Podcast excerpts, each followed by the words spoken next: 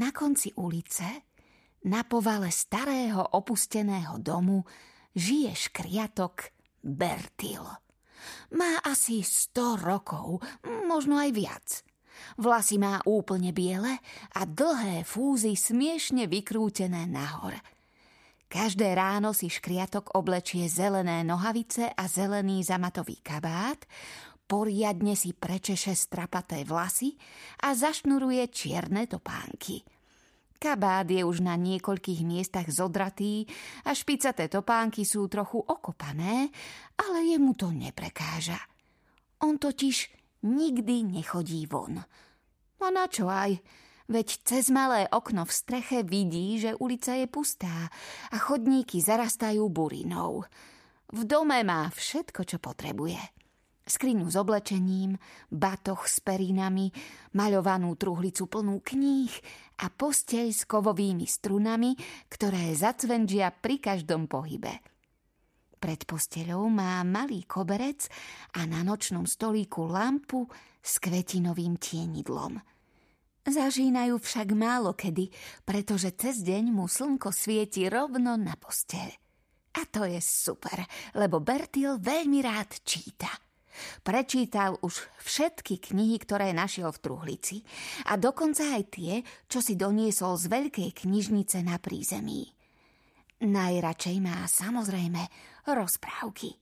Tie by si čítal od rána do večera. A tak Bertilovi nikdy nie je smutno. Oh, trošku klamem, voľa kedy mu bolo smutno, pretože sa nemal s kým rozprávať. V jeden deň sa však všetko zmenilo. Škriatka prekvapila nečakaná návšteva. V jedno teplé letné ráno zablúdili do Bertilovho podkrovia dve myšky. Vybehli po drevených schodoch a ocitli sa rovno oproti škriatkovi, ktorý sedel na posteli a pretieral si rozospaté oči. Och, vzdychla nahlas prvá myška a cúvla tej druhej za chrbát.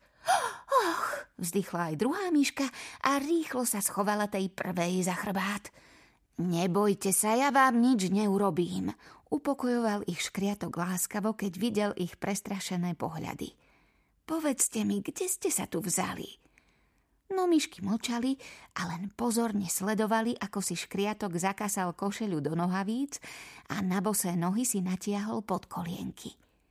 Na ľavej mal veľkú dieru, takže mu z nej vykúkal palec. No tak, drobčekovia, kde ste sa tu zobrali? Nástojil škriatok a veselo si ich premeriaval. Nepodobali sa na seba.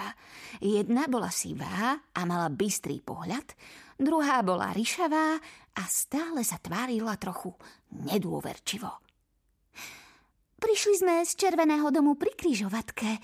Osmelila sa nakoniec sivá myška. Hm, tam to nepoznám. Zdôveril sa škriatok a natiahol sa po kabát, čo mal prevesený na posteli. Nepoznáš? Však je to len kúsok od tvojho domu.